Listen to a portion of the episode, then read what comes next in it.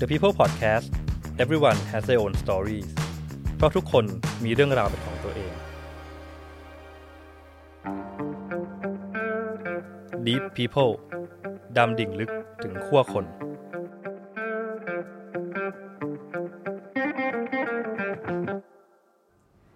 จุดเทิร์นพอยท์ที่ทำให้พี่อ้อยเข้ามาสู่รายการคลับไฟเดย์นี่คืออะไรอะคะจริง ๆ จะเรียกว่า turn point สักทีเดียว ก็ไม่ถึงขนาดนั้นค่ะ บังเอิญว่าตัวเองก็จัดรายการที่ Green Wave เนาะแล้วก็เปิดเพลงนะคะ แล้วอ๋อพอดีช่วงนั้นต้องยอมรับว่ามันมีรายการวิทยุที่มาจากต่างประเทศอะค่ะ ซึ่งรายการวิทยุของเขาเนี่ยก่อนที่เขาจะมาทำรายการในบ้านเราเขาก็จะมีการรีเสิร์ชกันก่อนว่าเฮ้ยรายการวิทยุเมืองไทย อะไรคือสิ่งที่เป็นปัญหาที่สุดที่ทำให้คนไม่ชอบฟัง แน่นอนค่ะ อันดับหนึ่งโฆษณาอันดับสองดีเจพูดเยอะนะคะคราวนี้เวลาที่เขาจะเข้ามาทำรายการ เพื่อจะให้ประสบความสำเร็จในบ้านเรา เขาก็เลยเอาสองอย่างนี้ออก ซึ่งเอาจริงๆมันออกยากมากนะคะ เพราะโฆษณานั้นคือผู้มีอุปการะคุณของพวกเรา แต่เขาก็คิดว่าไม่เป็นไร เขาจะยังไม่ค่อยมีโฆษณาสายป่านยาว แต่เขาจะทำให้รถทุกคันที่กรุงเทพฟังเขาให้ได้หมดเลย แล้วพอหลังจากเอาโฆษณาได้น้อยๆแล้ว อีกอันหนึงคือดีเจของเขาพูดน้อยมาก จุดขายเลยค่ะ กลายเป็นว่าแค่สองอย่างเนี้ยประสบความสำเร็จละ รถทุกคันในกรุงเทพฟังคลื่นนี้ คราวนี้พี่ชอตเองก็ยังมาคุยกันว่า เฮ้ย พี่ว่าคนเรายังอยากฟังคนคุยกันนะ ไม่มีหรอกใครจะมาแข่งกันเปิดเพลงอย่างเดียว ถ้าเกิดมีใครสักคนหนึ่งมาบอกว่า พี่เอ้ยคะหนูชอบพี่จังเลยค่ะ พี่ไม่ค่อยพูดดีจุดขายของดีเจคือการไม่ค่อยพูดหรือ พี่ชอตบอกว่าเดี๋ยวเราจะทำทอล์กโชว์คราวนี้ทำทอล์กโชว์รายการแรกที่ EFM ก่อนคือแฉแต่เช้า อันนั้นก็จะมีมดดามกับกฤษศรีภูมิเศษไม่มีการเปิดเพลงเลยค่ะ แต่รายการประสบความสำเร็จมาก อันนั้นก็จะแฉวงการบันเทิง คราวนี้ก็มาดูว่า เอ๊ะ แล้วถ้า Green Wave จะมีทอล์กโชว์ Green Wave จะทอล์กอะไร จะแฉเย็นเหรอคะ โอ้ยแฉเย็นบุคลิกดีเจก็ไม่ใช่คนที่อยากรู้เรื่องบันทงบันเทิงขนาดนั้น ก็เลยคิดเอาว่าตอนนั้นเนี่ย เวลาที่คนฟังฟังรายการอย่าง Green Wave ขอเพลง Easy Listening เรามักจะมีเรื่องส่วนตัวของเราอยู่ในเพลงอยู่แล้ว ขอเพลงนี้ เพราะว่าเพลงนี้มันตรงกับชีวิตหนูจังเลยค่ะพี่คะหนูชอบเพลงคนไม่จำเป็นจังเลยค่ะ เพราะหนูเป็นคนไม่จำเป็นอยู่เลยค่ะ มันก็จะต้องมีเรื่องของตัวเองอยู่ในเพลงเพลงนั้นอยู่แล้ว เราก็เลยรู้สึกว่า หรือในที่สุดแล้ว เราก็เอาเรื่องราวของผู้คนที่โทรเข้ามานั่นแหละ มาเป็นเรื่องและเป็นประเด็นในการคุยกัน เพราะฉะนั้นสิ่งที่ง่ายที่สุดก็คือ เป็นไงคะ ชอบเพลงไหนอยู่คะ เออทำไมถึงชอบเพลงนี้ล่ะคะจำได้เลยว่าตอนแรกของ Club Friday ชื่อตอนว่ารักเขาเท่าเพลงไหน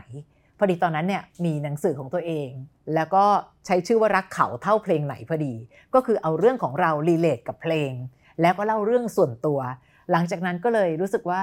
Club Friday คืออันนี้แหละ เราจะคุยเรื่องของความรักกันทุกวันศุกร์ก็เติบโตจากวันนั้นยาวมาถึงตรงนี้ ถ้าจะถามว่ามันเป็นถึงขั้น turning point ไหมไม่ถึงขนาดนั้นค่ะ เพราะปกติก็เป็นดีเจที่ชอบคุยเรื่องของความรักความสัมพันธ์อยู่แล้ว เพียงแต่แค่คลับไฟเดย์มันทำให้ภาพตรงนี้ชัดเจนขึ้น จนกระทั่งแตกต่างเขาเรียกว่าต่อยอด แต่การต่อยอดนั้นว่ามันจะต่อยอดจากคนอื่นนะคะไปอยู่ในหนังกวนมืนโฮ ทุกคนก็เลยเรียกเป็นพี่อ้อยพี่ชอดเพราะว่าตัวแสดงในเรื่องเรียกพี่อ้อยพี่ชอดและก็ยาวนานมาเรื่อยๆทำเป็นหนังสือทำเป็นเอ่อละครทำเป็นคอนเสิร์ตและก็จนกระทั่งมาถึงทุกวันนี้ค่ะ พี่อ้อยฟังฟังเรื่องคนอื่นมาเยอะนะคะค่ะเรื่องดิ่งดิ่งๆก็เยอะอืมค่ะ พี่อ้อยมีวิธีในการจัดการอารมณ์ตัวเองยังไง ในการรับมือกับสิ่งเหล่านี้ วิธีจัดการอารมณ์ตัวเองเหรอคะ คือเวลาต่อให้ฟังเรื่องดิ่งไม่ดิ่ง อาจจะด้วยคุณสมบัติพิเศษค่ะ ชอบฟังเรื่องชาวบ้าน คือคือการชอบฟังเรื่องของคนอื่นส่วนหนึ่งเหมือนเราได้เรียนรู้มนุษย์ด้วย แต่ละคนเป็นตำรา แต่ละเล่มแต่ละเล่มแต่ละเล่ม มนุษย์คือตำราเล่มใหญ่ที่สอนเรื่องใจได้ดีที่สุด เพราะฉะนั้นมันเหมือนกับเราไม่ได้เข้าไปเป็นสิ่งที่คนคนนั้นเป็น แต่เรายืนมองแล้วก็ได้เรียนรู้สิ่งที่เขาเจอมากกว่า เพราะฉะนั้นก็เลยไม่ค่อยได้มีปัญหากับการที่รู้สึกว่าเราจะรับมือกับอารมณ์ตัวเองไม่ได้ เนื่องจากเวลาที่เราฟังเขาเรายังทำรายการวิทยุอยู่อะค่ะ เราไม่ได้ลงไปเหมือนกับโอ้จริงด้วยเนาะทุกจังเลยระทมทุกข์มาก ๆ เลยเนาะแต่การทำรายการวิทยุของเราก็คือบังเอิญมีชีวิตของเขาเป็นคอนเทนต์หนึ่งในรายการ เรายังต้องพูดคุยกับเจ้าของเรื่อง ในขณะเดียวกัน เราจะต้องพูดคุยกับ คุณผู้ฟังคนอื่น ๆ ที่นั่งฟังเรื่องราวของคนคนนี้อยู่ ก็เลยไม่ค่อยได้มีความดิ่ง แต่มันจะเป็นวิธีการเรียนรู้มากกว่าว่า เออเนอะเราเจอเรื่องของแบบนี้เนี่ย ถ้าเป็นเราเราทำยังไงอะหรือแม้แต่การฟังเรื่องของคนอื่นทำให้เราเข้าใจเรื่องของตัวเองมากขึ้น หรือแม้แต่การฟังเรื่องของคนอื่นทำให้เรายังรู้สึกดีกับเรื่องที่เกิดขึ้นกับเรามากขึ้นโหถ้าเจอหนักแบบคนนั้นแย่เลยเนาะเจอแค่เนี้ยไหวแล้วละหรือแม้แต่โชคดีแค่ไหนที่ ขณะเราเจอเรื่องของเรา เรายังสามารถเป็นพลังให้กับคนอื่นได้ด้วย มันก็เลยกลายเป็นสิ่งที่เราได้วิธีคิดจากชีวิตของคนอื่นๆ และเราก็ยังสามารถรู้สึกภูมิใจในความเป็นงานของเรา ที่เราไม่ได้ดิ่งไปกับเขา แต่เรายังสามารถช่วยประคองหัวใจของเขาได้ค่ะ มีเคสไหนไหมคะที่ที่พี่อ้อยรู้สึกว่าอุ้ยหนักจังเลย ทุกเรื่องในโลกถ้ามันสามารถทำร้ายความรู้สึกของคนคนหนึ่งได้ มันก็คงจะหนักหนาประมาณกัน เคยคุยกับน้องคนหนึ่ง น้องคนนี้เป็นคนที่บอกกับตัวเองเสมอว่า ไม่ว่ายังไง เขารับการนอกใจไม่ได้แน่ ๆ แล้วไปเจอว่าสามีนอกใจ และพอสามีนอกใจปั๊บตัวเองก็มีลูกด้วย วิธีการตัดสินใจในตอนนั้นคือเลิกเลย เพราะคนที่สามีเราไปนอกใจ ดันเป็นผู้หญิงคนหนึ่งที่กำลังจะเข้าสู่พิธีแต่งงาน คราวนี้ ตัวเองก็เลยบอกว่าเฮ้ยเธอ เรารับเรื่องนอกใจไม่ได้จริง ๆ เพราะฉะนั้นเราขอสิ้นสุดความเป็นสามีภรรยา เราเป็นแค่พ่อของลูกและแม่ของลูกนะ โอเคตามนั้น ปรากฏผู้หญิงคนใหม่ของผู้ชายของเรานั้น ก็บอกเลิกสามีเราพอดี เพื่อจะไปแต่งงานกับคนของเขา ก็เป็นไปตามสิ่งที่รู้มาตั้งแต่ต้น สามีหันกลับมาขอคืนดีค่ะ แต่เจ้าของเรื่อง ไม่สามารถแล้ว เพราะมันรู้สึกว่าเขาไม่สามารถรับมือกับความระแวงของตัวเองได้อีกต่อไป ถ้าเกิดคนคนหนึ่งเดินออกจากชีวิตเราแล้วแล้วยังจะวนกลับมาอีก ที่สุดแล้วผู้ชายฆ่าตัวตายค่ะ น้องผู้หญิงเจ้าของเรื่อง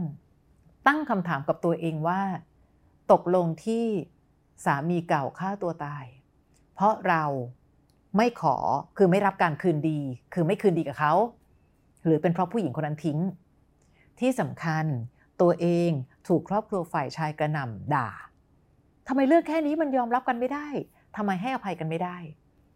นั่นคือคำถามของเขาว่า สรุปคนที่ยอมรับเรื่องการนอกใจไม่ได้ เป็นคนผิดหรือ ที่ทำไมถึงรู้สึกว่าเรื่องนี้มันเป็นเรื่องหนัก เรากำลัง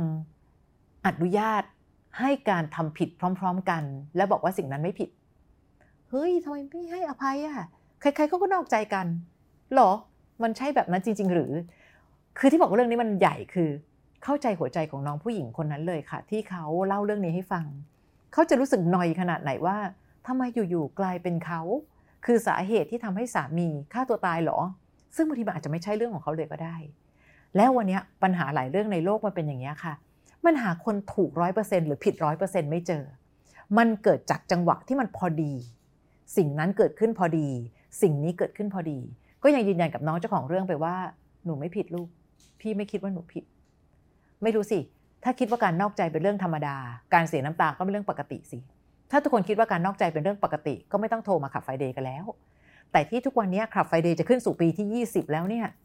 เรื่องนอกใจยังเป็นปัญหาอันดับหนึ่งอยู่เลยอะเพราะแต่ละคนเจ็บปวดจากการนอกใจยังไงนั่นแหละค่ะมันเป็นเรื่องที่ทำให้เราตั้งคำถามกับตัวเองว่าหรอ เราต้องเปลี่ยนไมเซ็ตแล้วหรอว่า เฮ้ยนอกใจก็ต้องให้อภัยดีใครๆก็นอกใจทั้งนั้น แต่ไม่รู้ค่ะ ต่อให้เป็นคนสุดท้ายในโลกที่จะพูดว่าเฮ้ยนอกใจมันไม่ใช่ความปกตินะ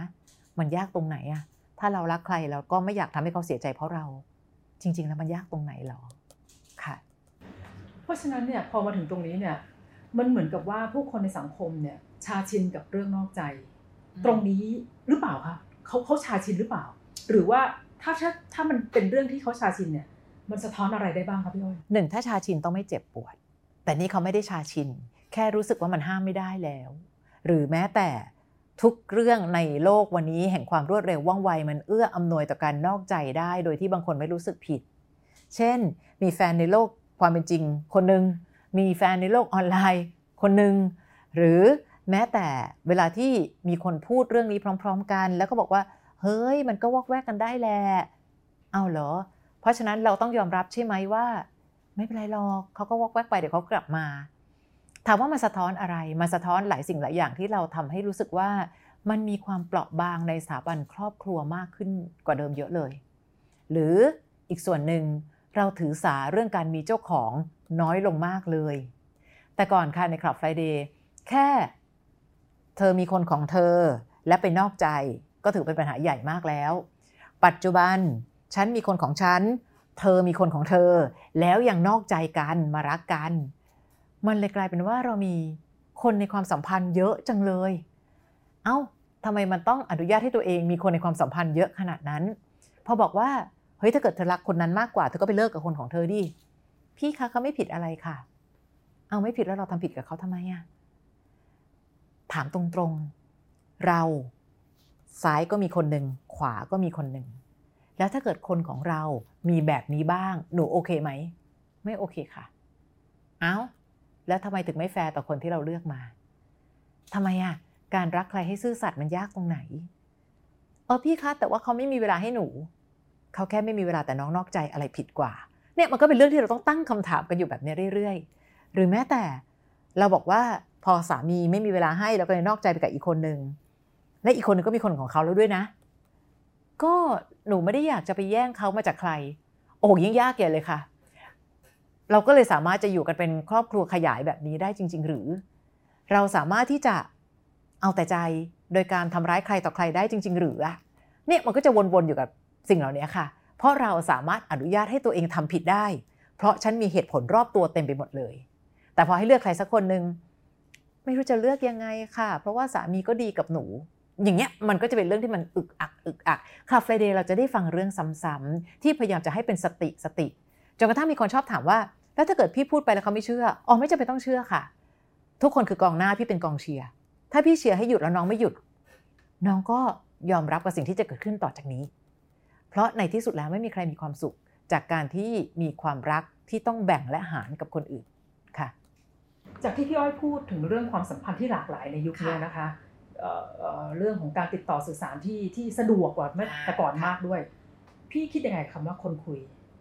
อืมมันเป็นแค่คำคำหนึ่งที่ถูกสร้างขึ้นมาเพื่อสนองตอบต่อความไม่ต้องรับผิดชอบต่อคนที่เราคุยด้วยค่ะ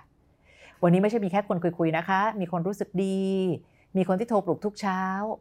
แต่พอถามว่าแล้วเราเป็นอะไรกันก็พี่น้องไง แต่โทรปลุกทุกเช้า เพราะนั้นเราจะมีคนในความสัมพันธ์เยอะมาก และใครรู้สึกก่อนเจ็บกว่า เฮ้ยพี่คนคุยคุยหึงได้ไหมน้องอะถามเขาสิน้องเป็นแค่คนคุยคุยน้องหึงได้หึงได้ไหมหรือบางคนก็จะมีข้ออ้างหรือ จะเรียกว่าเหตุผลอะก็ได้ค่ะ ก็หนูยังไม่ได้เลือกใครเป็นแฟนนะคะหนูก็เลยคุยไปเรื่อยๆ เพื่อจะคัดหาคนที่ดีที่สุดหรอ น้องอยากได้ความจริงใจและเอาความหลายใจเข้าไปแลกเนี่ยนะ น้องอยากได้คนที่รักเดียว แต่น้องโชว์ความไม่จริงใจให้เขาก่อน เพราะนั้นน้องต้องแฟร์ไปเลยนะ แล้วบอกกับเขาเลยนะว่าหนูคุยกับอีกห้าคน เอาปะล่ะ แต่หนูยังมาหลอกเขาว่าหนูคุยกับเขาคนเดียว ทั้งที่ในใจเราแอบเก็บเอาไว้ว่า หรือจะคนนั้น หรือจะคนนี้ หรือจะคนนู้นเอ้ยพี่จะให้ตัดใครตอนนี้ไม่ได้หนูก็รักมาก รักมากแค่ไหนเชียวมีเขาคนเดียวหนูยังทำไม่ได้เลย บางทีทุกคนมีคำตอบหมดแล้วค่ะ สิ่งที่พูดไปในรายการทุกคนรู้หมด เหลืออดไม่ได้อย่างเดียว และคิดว่าการเห็นแก่ตัวของเรา จนไม่แคร์หัวใจคนอื่นๆ คือเหตุผลที่ทำให้เราต้องเลือกหลาย ๆ คน เพราะนั้นคนคุยคุยถ้าคุณยอมรับในสารภาพของคุณได้ ไม่รู้นะวันนี้ก็คงวินวินมั้ง ก็เขาบอกแล้วไงว่าคุณเป็นแค่คนคุยคุยแต่ถ้าคุณไม่รู้สึกว่ามันไม่วินจริง ๆ คุณก็มีสิทธิ์ในการเลือกความสัมพันธ์ของตัวเองทำไมเราจะต้องกินตำแหน่งคนคุยคุยรู้สึกมากกว่าเจ็บกว่าอย่างที่บอกไว้ เข้าใกล้กว่านี้เขาก็ไม่ให้ ไอเราจะเดินออกไปก็เดินไม่ไหวเองอยู่ดี และหวังว่าวันหนึ่งคนคุยคุยคงจะได้เลื่อนตำแหน่งไปสู่ คนที่มีฐานะที่ชัดกว่านี้มั้งคะ ก็มีค่ะ แต่จริงๆทั้งหมดเรื่องความสัมพันธ์เป็นเรื่องสุดแท้แต่นะนะคะ ทุกคนมีสิทธิ์เลือก เพียงแต่คลับไฟเดย์เล่าให้ฟังว่ามันน่าจะเจอกับอะไรได้บ้าง บางคนเป็นคนคุยคุยแบบนั้นอะเพราะคิดว่าเดี๋ยวถ้าเกิดเขาเลิกกับแฟนเขาหนูต้องได้เลื่อนขึ้นมา หนูไม่ใช่นางงามรองอันดับหนึ่งนะคะ ที่นางงามอันดับหนึ่งถ้าทำประกอบประกอบภารกิจไม่ได้แล้วรองอันดับหนึ่งจะถูกเลื่อนขึ้นมา มีคนเยอะมากค่ะ เป็นคนคุยคุยแบบไหน ก็เป็นคุณคุยคุยแบบนั้น เขาเลิกกับแฟนเขา เขาก็หาแฟนใหม่ โดยมีคนคุณเป็นคนคุยคุยอยู่ดี แล้วทุกคนก็มานั่งตั้งคำถามว่าทำไมอะคะพี่ เขาก็จะตั้งคำถามกับน้องเหมือนกันว่า แล้วมันต่างจากแต่ก่อนตรงไหนอะก็แต่ก่อนเธอยังอยู่ได้ แล้วตอนนี้จะเอาอะไร เนี่ยมันคือสิ่งที่เราได้ยินกันมาตลอดในคลับไฟเดย์ค่ะ เรื่องที่เมื่อกี้เมื่อสักครู่ถามพี่พี่อ้อยไปแล้วนะคะ ว่าเรื่องที่หนักที่สุดหรือว่าเรื่องที่อืมเคสหนักๆที่เจอถึงขั้นเอ่อฆ่าตัวตายอะไรอย่างเงี้ยค่ะค่ะ แต่ว่าเคสแบบไหนคะที่ที่เจอบ่อย นอกใจนี่แหละเคสนอกใจ เคสนอกใจไปกับสารพัดรูปแบบ นอกใจไปกับคนใกล้ตัว นอกใจไปกับหลานบางคน บางคนนอกใจไปกับน้องที่ทำงาน คือเคสของการนอกใจมันมีรายละเอียดของมันในอีกหลายรูปแบบ แต่การนอกใจที่ตอนนี้มันเริ่มมีมากขึ้นคือ ต่างคนต่างมีคนของตัวเองต่างคนต่างมีเจ้าของ แต่ต่างคนต่างมาคุยกัน แล้วก็รู้สึกว่ามันไม่เห็นเป็นอะไร เพราะหนูไม่ได้แย่งคนของใครพี่เพิ่งดูซีรีส์เกาหลีเรื่องล่าสุด ซึ่งจริงจริง ๆ แล้วมันเป็นเป็นซีรีส์ที่ออกมานานแล้วค่ะ คือ My Mister พี่ว่าหลายๆคนคงเคยได้ดู อยู่ๆพี่ได้ยินประโยคนึงในนั้นน่ะเป็นจากผู้ชายที่เป็นชู้กับภรรยาชาวบ้าน แล้วเขาพูดประโยคหนึ่งว่า เธอไม่รู้หรอกหรอว่าความสัมพันธ์ที่ปลอดภัยที่สุดคือความสัมพันธ์กับเมียคนอื่น แล้วเขาอธิบายตรงนี้ว่า เพราะคนคนนั้นจะช่วยกันปกปิด สิ่งที่เป็นความสัมพันธ์ของเรา เพราะอะไรคะ เขาก็เดือดร้อนเช่นกัน เฮ้ย ซีรีส์นี้เกิดมาบนโลกประมาณ 4 ปี 5 ปีแล้ว เขาพูดถึงมุมนี้เอาไว้คือไม่ได้บอกนะคะว่าประโยคนี้มันดีมันถูกหรืออะไรก็ตาม แต่มันอาจจะมีคนที่คิดแบบนี้จริง ๆ ก็ได้ ความสัมพันธ์ที่ไม่ต้องรับผิดชอบกัน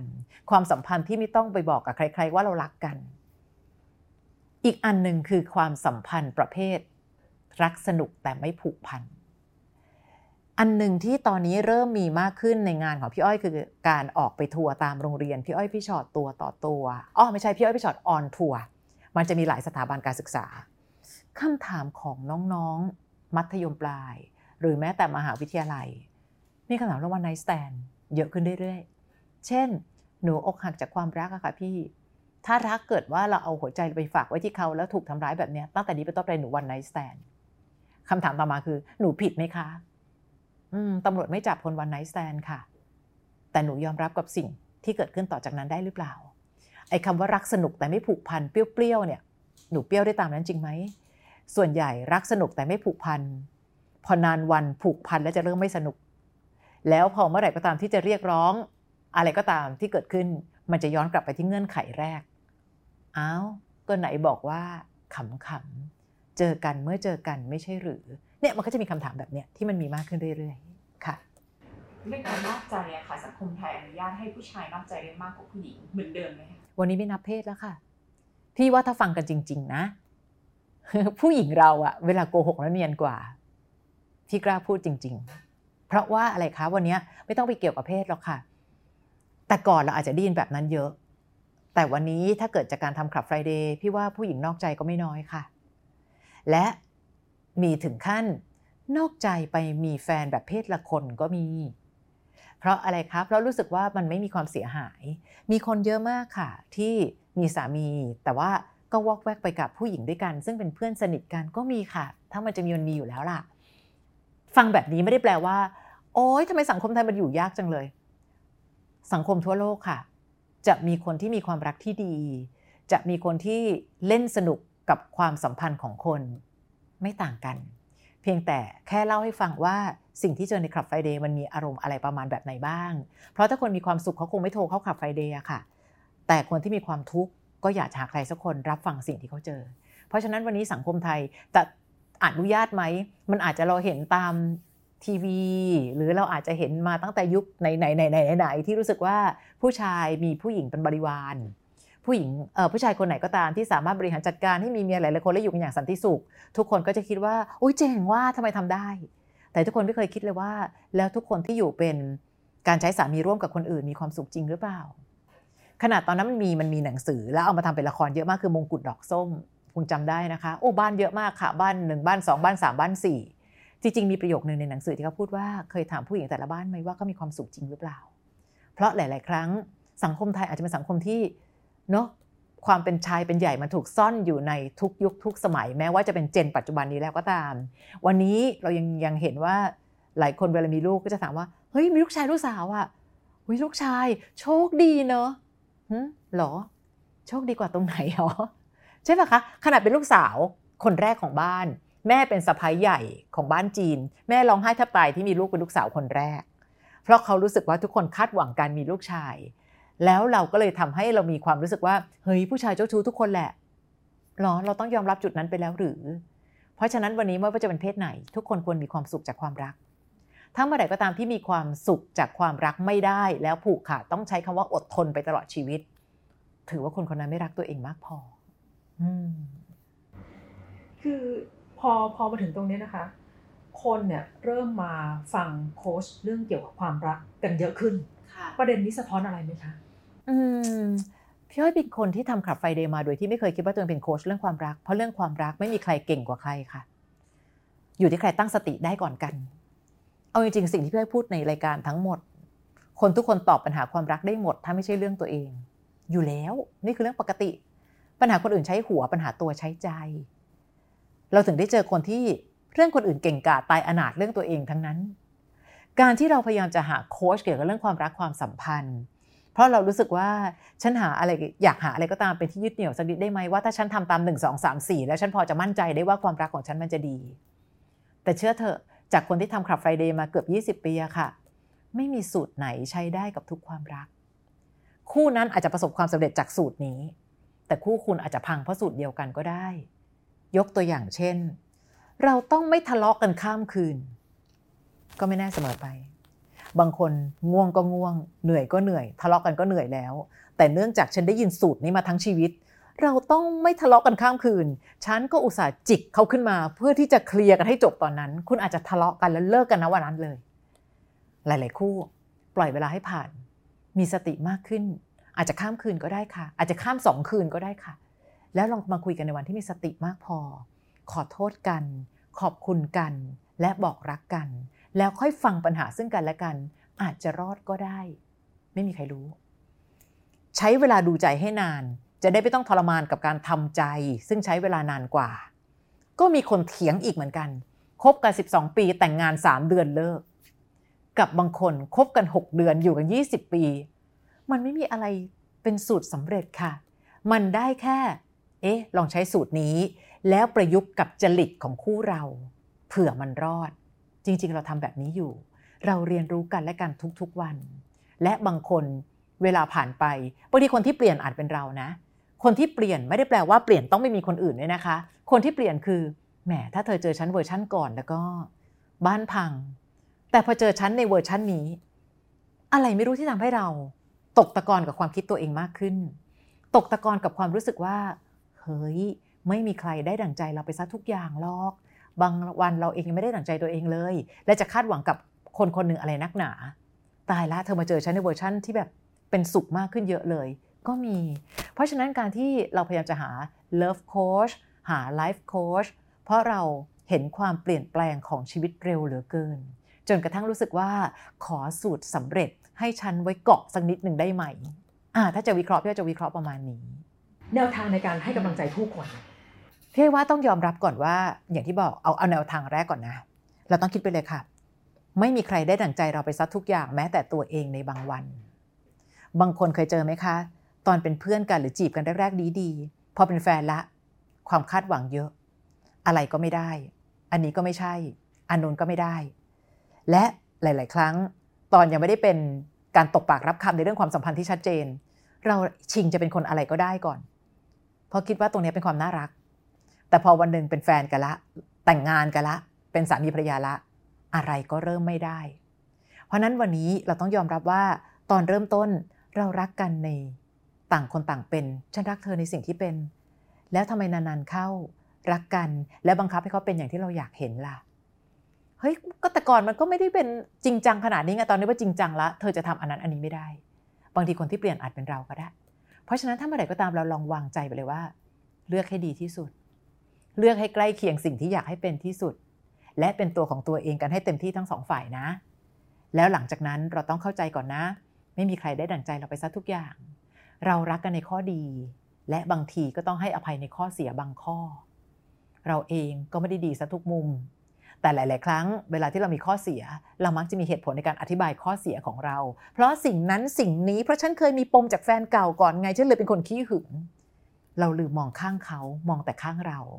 เพราะนั้นบางทีคำว่าใจเขาใจเรายังใช้ได้เสมอนะคะ ใจเขาใจเราคือ ถ้าเป็นเราจะรู้สึกยังไง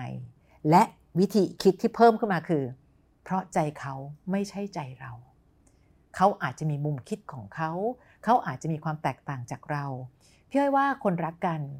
ความต่างไม่ใช่เรื่องผิด แต่จะผิดถ้าเราเหยียดคนที่คิดต่างทำไมเธอคิดแบบนี้เอาแล้วทำไมเราคิดแบบนี้ล่ะ บางทีการที่เราต้องบอกตัวเองว่า ความต่างอาจทำให้เรามองเห็นอีกมุมหนึ่งรถทุกคันนะคะมีคันเร่งก็ต้องมีเบรก ถ้ารถเรามีแต่คันเร่งก็ชนวินาศ ถ้ารถเรามีแต่เบรก ก็ไม่ต้องเคลื่อนตัวไปไหนค่ะเหยียบเบรกกันตลอดเวลา หรือมีคันเร่งอย่างเขาเลยต้องมีเบรกอย่างเรา หรือมีคันเร่งอย่างเรา เลยต้องมีเบรกอย่างเขา ถ้าเมื่อไหร่ก็ตามที่เราใช้สติและยอมรับในความต่างบางข้อได้เพี่ยวว่าจะทำให้เรามีปัญหากับความรักเริ่มน้อยลงละ อันต่อมาค่ะ ไม่ว่าจะอย่างไร รักกันกี่ปี ถ้ายังไม่หยุดรักกันอย่าหยุดการสื่อสารกัน อย่าบอกว่า อุ๊ย เราต้องมองตาแล้วรู้แล้วล่ะค่ะ อยู่กันมาขนาดนี้มองตาก็รู้ไม่จริงหรอกค่ะ วันนี้คนเราซับซ้อนขึ้นตั้งเยอะ มองตาไม่ได้รู้ใจเสมอไป เมื่อไหร่ก็ตามทีที่มีอะไรขุ่นข้องมองใจควรสื่อสารกัน และที่สำคัญมีอะไรคุยกัน ไม่สำคัญเท่ามีอะไรฟังกันหรือเปล่า ฟังเขาก่อน เขาเจอแบบนี้ ฟังเพื่อทำความเข้าใจ ไม่ได้ฟังเพื่อเถียงค่ะ คนเราฟังเพื่อเถียงง่าย ไม่ใช่ยติโตวาทีนะคะ ที่เวลาเขาพูดอะไรมาฉันต้องหายติในการที่จะต้องแก้แทน เอาเป็นว่าฟังก่อน ต่อให้เราไม่ได้เชื่อแบบนั้นด้วยซ้ำนะ เฮ้ยฉันเนี่ยนะ เป็นคนอารมณ์ร้อนนี่ฉันเย็นลงตั้งเยอะเดี๋ยวสิฟังเขาก่อน เพราะฉะนั้นหลายคนจะเจอปัญหานี้ค่ะ เนี่ยหนูปรับมาเยอะแล้วนะคะเขาแหละไม่เคยปรับเลย บางทีคุยมุมเขาอาจจะค้นพบก็ได้ว่า นี่ขนาดเขาบอกเขาปรับแล้วนะครับ ผมยังรู้สึกว่าเขาแรงเหมือนเดิมเลย ก็เป็นไปได้ เพื่อว่าสองข้อคร่าว ๆก่อนหนึ่งต้องยอมรับว่าคนเราไม่มีอะไรเหมือนกัน ความต่างคือเรื่องปกติ ความเหมือนคือโบนัส และทั้งเมื่อไหร่ก็ตามที่ความต่างเริ่มผิดปกติ สื่อสารตามมาด้วยข้อ2นี่แหละค่ะ สื่อสารกันคุยกัน ฟังกัน และเลิกคิดว่า พี่ขนุเป็นคนตรงๆ หนูไม่ชอบเฟกเปล่าค่ะ พูดตรงไม่จำเป็นต้องแรง ถ้าเมื่อไหร่ก็ตามที่เราสื่อสารกันและฟังกัน อย่างน้อยเปิดโอกาสให้เขาได้เปิดไมค์บ้าง มีผู้หญิงหลายคนที่รู้สึกว่าเขาเป็นคนไม่ค่อยพูดอะค่ะ ลืมมองตัวเองว่าคุณก็ไม่เคยเปิดโอกาสให้เขาพูด เนี่ยมันเป็นเรื่องที่เราต้องสื่อสารกันโดยตลอดเวลาพี่อ้อยว่ายังไม่ต้องไปถึงข้ออื่นๆ แค่สองข้อหลักข้อเนี้ยมันจะทำให้เราสามารถอยู่กับคนที่มีความต่างทำให้เราอยู่กับคนที่อาจจะไม่ได้เห็นด้วยตรงกันทุกอย่าง ได้อย่างสงบสุขมากขึ้นค่ะ ท้ายที่สุดแล้วถ้าไปกันไม่รอด พี่อ้อยจะนิยามคำว่า move on ยังไงคะเราอะเข้าใจผิดคิดว่าการ move on แปลว่าต้องมีคนใหม่ จริง ๆ ก่อนจะสู่จุด move on นะคะทำให้ดีที่สุดก่อน อย่างที่บอกค่ะ คนเราไม่ได้ตรงแหมเอกประเภทแบบความรักเหมือนจิ๊กซอต่อกันพอดีเป๊ะไม่มีในโลกแล้วค่ะ เราแค่พยายามจะต่อให้ติดอะจริง ๆ แล้วแบบมีช่องว่างตั้งเยอะนะ แต่ตอนตอนยังรัก ไม่มีนะคะเราต่อกันติดค่ะ ที่สุดแล้วไม่มีจิ๊กซอบนโลกค่ะ เรามีแค่ความพยายามที่จะอยู่ด้วยกันอย่างมีความสุขที่สุด ถ้าเรายังรักกันมากพอ ถ้าบังเอิญว่าพยายามก็แล้ว คุยก็แล้ว สารพัดอย่างก็แล้ว มันไปกันไม่ได้จริง ๆ ค่ะพี่ อยู่ใกล้กันแล้วทุกก็แยกย้ายไปมีความสุขกันไกล ๆ ค่ะ ต่อให้ไม่ได้เป็นคนที่เป็นแฟนกัน เป็นสามีภรรยากัน แต่อย่างน้อยก็เคยรักกัน บางคนยังมีสถานภาพของการเป็นพ่อของลูกและแม่ของลูกอยู่เลย ก็ไม่เป็นไรค่ะ เราแค่เปลี่ยนสถานภาพของความเป็นสามีภรรยาเปลี่ยนไป move on ไม่ได้แปลว่าต้องมีคนใหม่ การ move on อาจจะหมายถึง การอยู่กับพื้นที่เดิม อยู่ในที่เดิมๆแต่เจ็บปวดน้อยลงช่วยถือว่าอันนี้ move on ได้แล้ว นะคะ มันไม่จำเป็นหรอกที่ต้องเขา move on ก่อนดูเร็วมากเลยค่ะเขามีคนใหม่แล้ว บางทีแอบไม่แฟร์ต่อคนใหม่เนาะมีคนเยอะมากค่ะ ที่คนเก่ายังอยู่ในใจ แล้วไปดึงคนใหม่เขามาเจ็บอีกละ หรือคิดว่าต้องมีคนใหม่ ไม่มีใครอยากเป็นดาราสมทบ ให้คบเพื่อรอคนเก่านะคะ หลาย ๆ ครั้งเปลี่ยนความสัมพันธ์เร็วไป เลิกแป๊บหนึ่งมีคนใหม่แล้ว เราอาจจะค้นพบก็ได้ว่าที่สุดแล้วเขายังไม่เคยลืมคนเก่าเลย แค่มีคนใหม่มาอยู่ใกล้ๆให้อุ่นใจนะนั่นคือคำที่แม่รู้สึกว่าสงสารคนใหม่ เพราะไม่ว่าจะยังไงมีคนใหม่ที่ไม่ใช่ ยิ่งทำให้คนคิดถึงคนเก่าค่ะ เพราะฉะนั้นการ move on ให้ได้คือ อยู่กับพื้นที่ของตัวเองแบบเจ็บปวดน้อยลง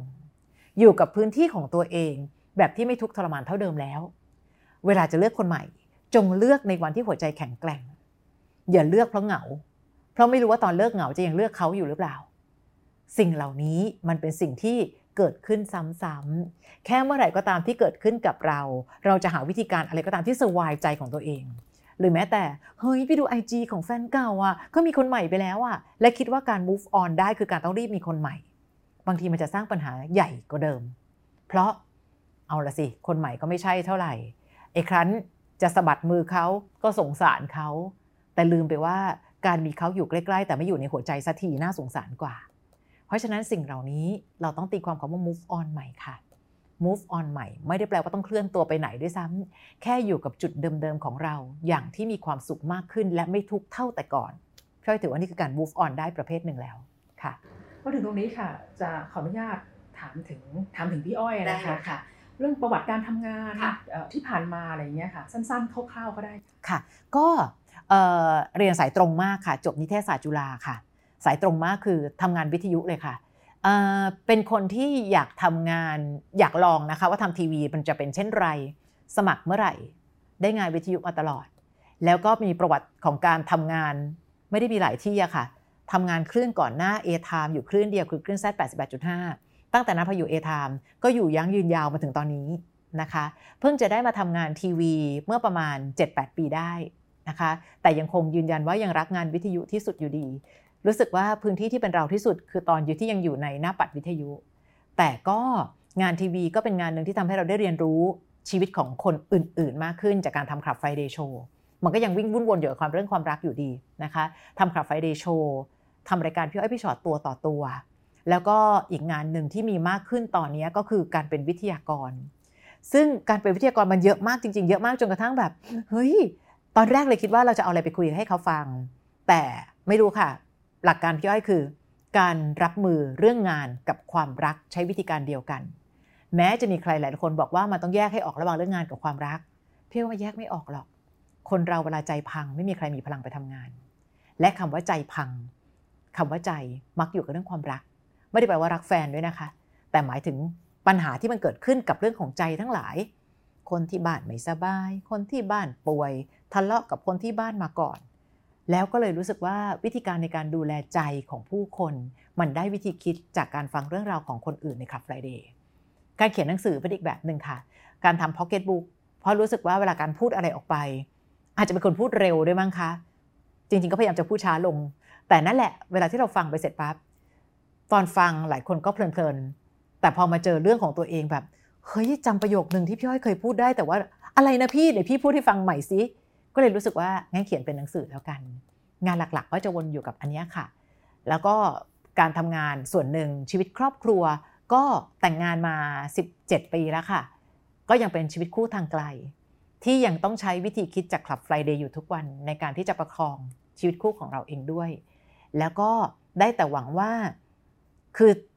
พยายามบอกเสมอว่าตัวเองเป็นผู้หญิงที่ต้นทุนต่ำต้นทุนต่ำคืออะไร เพราะว่า แต่ก่อนเนี้ยชีวิตก็ไม่ได้เป็นชีวิตที่มีความความร่ำรวยอะเรียนจบไม่จบแหละ แต่คุณพ่อคุณแม่ก็ส่งจนกระทั่งมาถึงวันนี้ได้ เพราะฉะนั้นมันผ่านจุดคุ้มทุนไปหมดแล้วค่ะ คนคนหนึ่งที่ได้ทำงานที่ตัวเองรักมาถึง 30 ปี และงานของเรายังเป็นประโยชน์ต่อคนอื่น ก็เลยรู้สึกว่ามันผ่านจุดคุ้มทุนไปหมดแล้ว ตอนนี้เวลาที่มีอะไรก็ตามที่สามารถจะเป็นประโยชน์ เช่น การไปพูดไปคุยไปเป็นนู่นนี่ให้กับหลาย ๆ คนได้ไปให้กำลังใจ หรือแม้แต่ สิ่งที่ให้ง่ายๆ เช่นมีคนโทรเข้ามาในรายการ แล้วบอกว่าวันนี้มันเกิดหนูยังไม่มีใครอวยพรเลย ไม่รู้จะเล็กขนาดไหน แต่ถ้ามันสามารถทำให้ใจคนคนหนึ่งดีขึ้นได้ ยินดีค่ะ เพราะว่าชีวิตตัวเองผ่านจุดคุ้มทุนไปหมดแล้วค่ะ เพราะฉะนั้นสุดท้ายสำหรับพาร์ทเนี้นะคะแรงบันดาลใจในการทำงานของพี่อ้อยในทุกๆวันคืออะไรคะแรงบันดาลใจคือเราต้องมองชีวิตของตัวเองค่ะ ถ้าเรามองย้อนกลับไป เรามาไกลจากจุดเริ่มต้นตั้งเยอะ เพราะฉะนั้นพี่อ้อยมองมองชีวิตของตัวเองเสมอ การดูแลตัวเองได้เป็นเรื่องปกติ ดูแลคนอื่นได้เป็นเรื่องของความภาคภูมิใจ และไม่ว่าจะเป็นอาชีพไหน ทุกคนอยากภาคภูมิใจในการเป็นผู้ให้ทั้งนั้น เพียงแต่วันนี้งานดีเจอย่างพี่อ้อย มันดันมีโอกาสที่เป็นผู้ให้ได้ค่อนข้างชัดเจน เพราะอาจไปพูดหรือแม้กระทั่งมีคนมาขอกำลังใจ มันก็เลยทำให้เรารู้สึกมีความสุขกับการเป็นผู้ให้ได้ทุกวันนะคะ และลมหายใจของทุกคนมันเป็นเหมือนนาฬิกาตั้งเวลา ที่เราไม่รู้ว่านาฬิกาอันเนี้ยมันจะหมดลงที่ตรงไหน เพราะฉะนั้นถ้าเราดูแลชีวิตของเราได้ และนาฬิกามันยังเดินหน้าอยู่ ก็จงเอาช่วงเวลาที่เราดูแลตัวเอง ประกอบกับการเป็นผู้ให้เถอะ แล้วเราจะยิ่งเห็นคุณค่าของการมีลมหายใจของเรามากขึ้นเรื่อยๆ เพราะนั้นแรงบันดาลใจส่วนหนึ่งน่าจะมาจากจุดนี้ด้วย งานวิทยุค่ะเป็นงานที่นับถอยหลังทุกวันพี่อว่ามีใครฟังพี่อ้อยจนกระทั่งถึงอายุเจ็ดสิบมั้งไม่รู้เหมือนกัน เพราะฉะนั้นทั้งงานของตัวเอง ชีวิตคู่ของตัวเอง ชีวิตคนในครอบครัวของตัวเอง พี่อ้อยเรียนรู้วันที่จะใกล้สู่วันหมดเวลา ทุกวัน ครอบครัวที่บ้านคุณพ่อคุณแม่สุขภาพไม่แข็งแรงเลย ชีวิตคู่ทางไกลมีแต่คนพูดว่าหูอยู่ยากแก ไม่รู้จะไปจากกันวันไหนเฮ้ยงานวิทยุแกเดี๋ยวเขาต้อนรับคนใหม่ตลอดเวลา แต่ทั้งสามอย่างสอนให้พี่อ้อยเห็นคุณค่าของปัจจุบันทั้งสามอันเลย เวลาที่เราต้องไปดูแลคุณพ่อคุณแม่ที่ป่วย เฮ้ยเข้าโรงพยาบาลครั้งนี้จะได้กลับบ้านไหมนะ แล้วมันยิ่งทำให้เรารู้สึกว่ามีเวลาจงรีบดูแลกัน ชีวิตคู่ทางไกลที่หลายคนบอกว่ามันไม่น่าไม่น่าจะรอด ก็ไม่รู้เหมือนกันว่ารอดไม่รอด ก็ดูแลกันทุกวันทำทุกวันให้ดีที่สุด ข้างหน้าไม่ว่าอะไรจะเกิดขึ้น เราน่าจะอยู่ในความทรงจำที่ดีที่สุดของกันและกัน อาชีพดีเจไม่รู้จะเปิดไมค์อีกถึงเมื่อไหร่ เพราะฉะนั้นเปิดไมค์ทุกครั้งทำให้เต็มที่ที่สุด เผื่อวันหนึ่งไม่ได้เปิดไมค์แล้ว ฉันอยากจะภาคภูมิใจว่าตอนที่ฉันเปิดไมค์อะฉันทำเต็มที่แล้ว ค่ะ มันน่าจะมาเป็นส่วนประกอบของแรงบันดาลใจในแต่ละวันค่ะโอเคค่ะอีกครั้งหนึงจะเอาไปใช้ในช่วงวาเลนไทน์นะคะขออนุญาตถามเรื่องนิยามความรักคนอาจจะถามเยอะเยอะเยอะเยอะแต่ว่ายังไงก็ต้องต้องนิยามแล้วใช่ไหมคะจริงๆแล้วนิยามความรักของพี่อ้อมมันสั้นง่ายมากเลยอะคนรักกันไม่ทำร้ายกัน ทั้งร่างกายและจิตใจ และไม่ว่าต่อหน้าและรับหลังด้วย จริง ๆ มันอยู่แค่นี้เองนะ นิยามมันไม่มีอะไรมากไปกว่านี้ เวลาที่เรารักใครสักคนหนึ่ง เราจะอยากทำให้เขาเสียใจเพราะเราอะคะเพราะถ้าเขาคือคนที่เรารักทำร้ายเขาเราก็เจ็บ แต่ถ้าเมื่อไหร่ก็ตามที่มีน้องๆหลายคนบอกว่า พี่คะเวลาเขานอกใจไปแต่ละครั้ง แต่เขาก็บอกว่าเขารักหนูที่สุด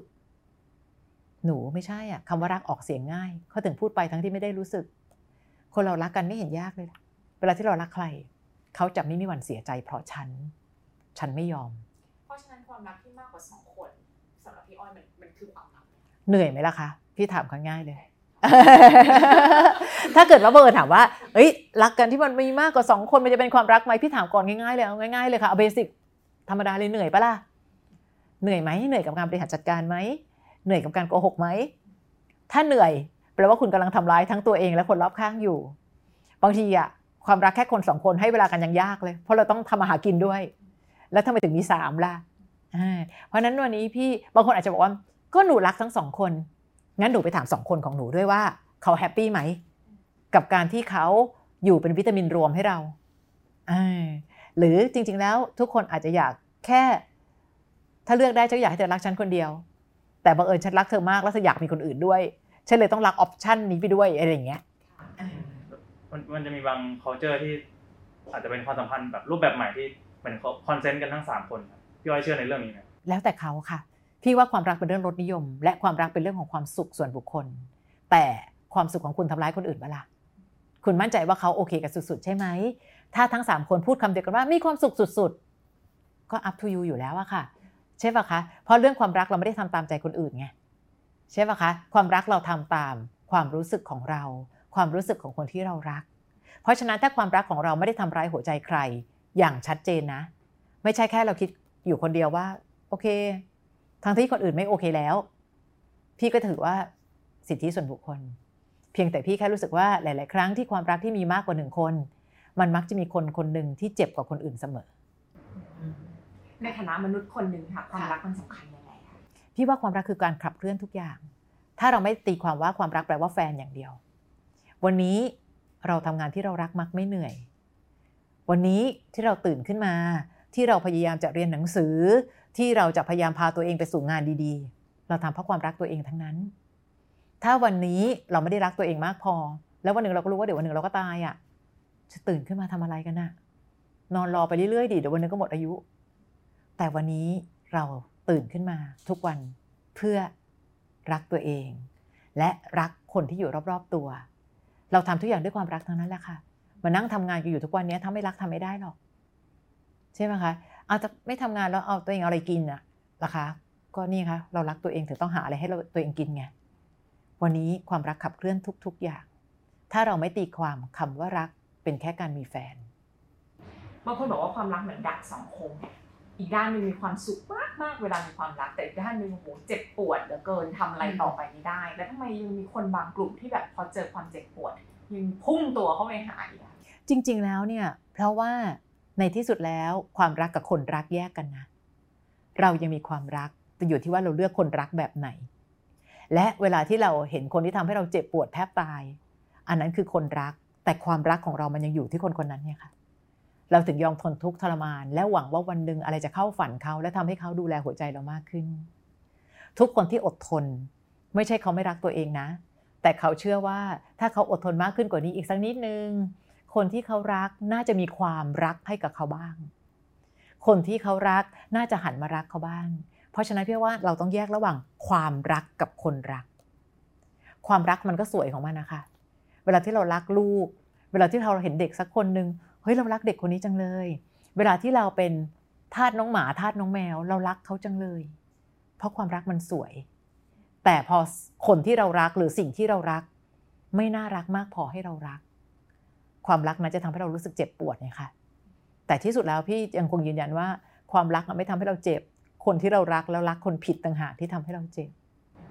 สุดท้ายค่ะความรักเนี่ยเปลี่ยนคนคนหนึ่งไปในแง่ดีได้ยังไงบ้างพี่ว่าได้ เพราะว่าหนึ่งในเบสิกทุกอย่างของการรักคนอื่นเบสิกเนื้อในคือความรักตัวเองทั้งนั้น เวลาที่เรารักใครสักคนเราก็อยากภาคภูมิใจในการยืนอยู่ข้างเขา เวลาที่เรารักใครสักคนหนึ่ง เราอยากจะทำตัวดีๆ เพื่อทำให้สิ่งดีๆ นี้ส่งต่อไปถึงคนที่เรารัก พี่ถึงได้บอกไงคะว่าทุกอย่างในโลกมันมีความรักอยู่ในนั้น บางทีเราเติบโตขึ้นมาแล้วแบบทำไมฉันเห็นพ่อแม่นั่งร้องไห้เพราะฉันจังเลยเฮ้ยทำไมเราจะทำตัวให้ดีขึ้นกว่านี้ไม่ได้ เห็นปะที่สุดแล้วถ้าเราไม่ตีความคำว่าความรักเป็นแค่แฟนอย่างเดียว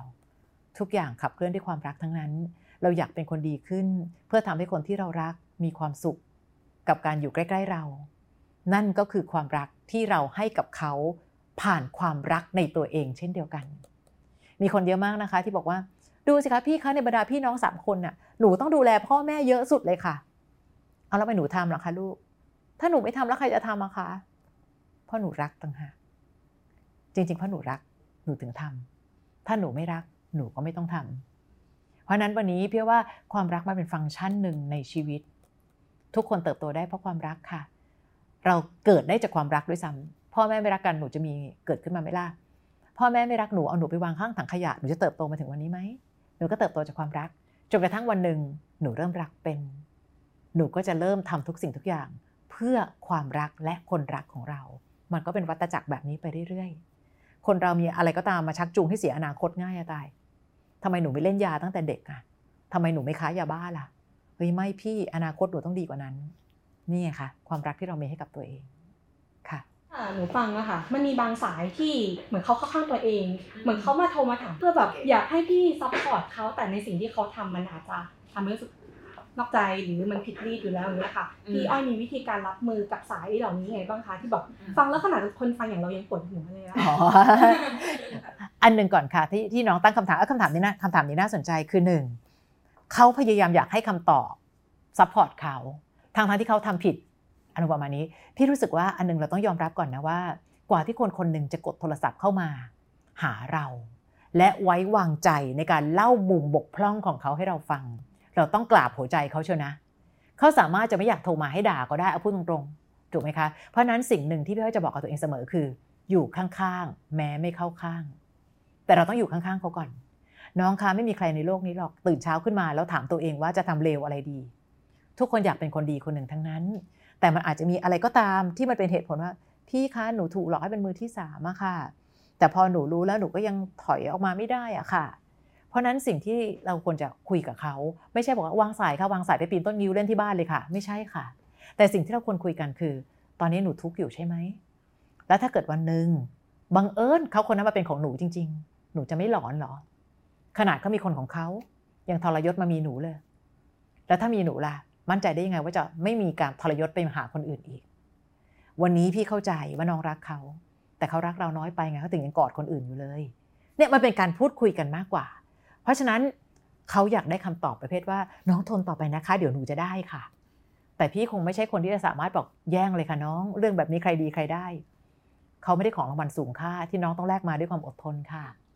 ดิ้นทุรนทุรายแทบตายให้ได้คนหลายใจมาหนึ่งคนหนูจะภูมิใจกับอะไร เพราะฉะนั้นสิ่งเดียวที่เราทำได้คือ แตะเบรก ให้สติ แตะเบรก ให้สติ และพี่เชื่อว่าทุกคนที่โทรเข้ามาทุกคนเลยนะ มีคำตอบอยู่แล้ว บางคนอยากได้คำปลอบเฉยๆก็มี บางคนอยากได้ใครสักคนหนึ่งที่ พี่ช่วยเขย่าตัวหนูแรงๆเลยค่ะ ช่วยด่าหนูเลยค่ะ มีค่ะ วันนี้เวลาที่ Club Friday ออกไลฟ์เนี่ย พี่รู้สึกว่าเราถือสิทธิ์ในชีวิตคนอื่นเยอะไปหน่อย การ comment หลาย ๆ comment มันด่ากันเกินไปอะ พี่รู้สึกว่าน้องไม่รู้หรอกว่าคนที่โทรเข้ามาเขาก็รู้ว่าเขาทำผิด แต่การด่าไม่ช่วยนะ ถ้าด่าแล้วช่วยอะวันนี้ประเทศเจริญแล้วเห็นด่ากันเยอะมาก สิ่งเดียวเท่าที่เราจะทำได้คือเฮ้ยหนูพี่รู้ว่าหนูเจ็บ แต่พี่แค่หวังว่าเหนื่อยที่สุดหนูคงหยุดได้เอง ถ้าหนูจะมีค่าแค่เป็นของแถมนอกบ้านของเขาหนูอยากจะเป็นของแถมนอกบ้านของเขาตลอดชีวิตจริงหรอ เนี่ยมันเป็นการพูดคุยกันมากกว่า ซึ่งพี่ไม่ได้มีความรู้สึกว่าการต้องพูดคำหยาบใด หรือการด่าเท่านั้นถึงจะทำให้คนคนหนึงหยุดได้อะไม่รู้สิพี่ว่าคนทุกคนก็อยากจะมีความสุขในชีวิตของตัวเองทั้งนั้นอืมอ่าเวลาพี่อ้อยมีปัญหาพี่พี่อ้อยปรึกษาใครครับ เวลามีปัญหาพี่ว่าคนทุกคนเหมือนกันหมด ปัญหาหลาย ๆ เรื่องเราไม่ได้อยากได้คำตอบจากคนอื่นเราอยากตกตะกอนกับความคิดของเราเองก่อน แต่เวลาที่เราอยากจะไปคุยกับคนอื่น แปลว่าหนึ่งเราเริ่มตกตะกอนกับชีวิตของเราได้แล้วบางส่วน แต่แค่อยากขอความเห็นคนอื่น เพราะนั้นปัญหาที่พี่เจอมักจะไม่ใช่ปัญหาที่ต้องแก้ แต่เป็นปัญหาแค่ยอมรับ เช่นง่าย ๆ เฮ้ยเราจะไม่ทำงานที่เรารักแล้วไปอยู่กับสามีเลยไหมเฮ้ยแล้วงานที่เรารักกับคนที่เรารักอยู่คนละที่ เอาไงดีวะเนี่ยมันเป็นแบบเนี้ยถามว่าจะต้องปรึกษาใครเพราะจริงชีวิตพี่อยู่แล้ว เราก็แค่เฮ้ยถ้างานยังรักเราอยู่และงานยังเป็นประโยชน์อยู่ เราพยายามจะใกล้กันมากขึ้นด้วยวิธีการไหนดีอะเข้าใกล้กันมากขึ้น เดินทางหากันมากขึ้น ติดต่อสื่อสารกันมากขึ้นไหมเนี่ยมันเป็นปัญหาประมาณนี้มากกว่า เพราะพี่อ้อยเชื่อว่าทุกปัญหาในโลกมันก็มีแค่สองเรื่อง ปัญหาที่ต้องแก้กับแค่ยอมรับ หลาย ๆ ครั้งเราไปมัวนั่งแก้ปัญหาที่ต้องแค่ยอมรับ วันนี้ถ้าทำดีที่สุดแล้ว แล้วปัญหามันมันไม่หายไป อาจต้องให้เวลาช่วยมั้ง ให้มันกลายเป็นสิ่งสิ่งหนึ่งซึ่ง เออ วันนี้เป็นเรื่องเศร้า วันหนึ่งข้างหน้ามันจะกลายเป็นแค่เรื่องเล่าเรื่องหนึ่งบางคนไปวิ่งวุ่นวนต้องแก้ให้ได้นะวันนี้ หลายครั้งที่วิ่งแก้ในวันนี้ยิ่งสร้างปัญหาใหม่เพิ่ม เราแค่ต้องมีสติและคุยกับตัวเองได้ด้วยกับการแทนที่จะคุยแต่กับคนอื่นอย่างเดียวอะค่ะเบื้องต้นคือตัวเอง ใช่ค่ะพี่ว่าทุกคนมีมี moment นั้น ไม่มีใครหรอกค่ะมีปัญหาเสร็จปั๊บจะวิ่งหาคนอื่นก่อนเลย ไม่มีทางร้อยทั้งร้อย มันต้องคิดก่อน โทรหาใครเอ๊ะนี่มีลูกอยู่เฮ้ยจะมีปัญหาเรื่องลูกมันอีกเฮ้ยเดี๋ยวนี้โทรไปตอนนี้มันจะรู้สึกว่าเอาเรื่องของฉันไปเมาท์ต่อหรือเปล่า ทุกคนต้องคุยกับตัวเองใน step แรกก่อนเสมอพี่เชื่อแบบนั้นค่ะ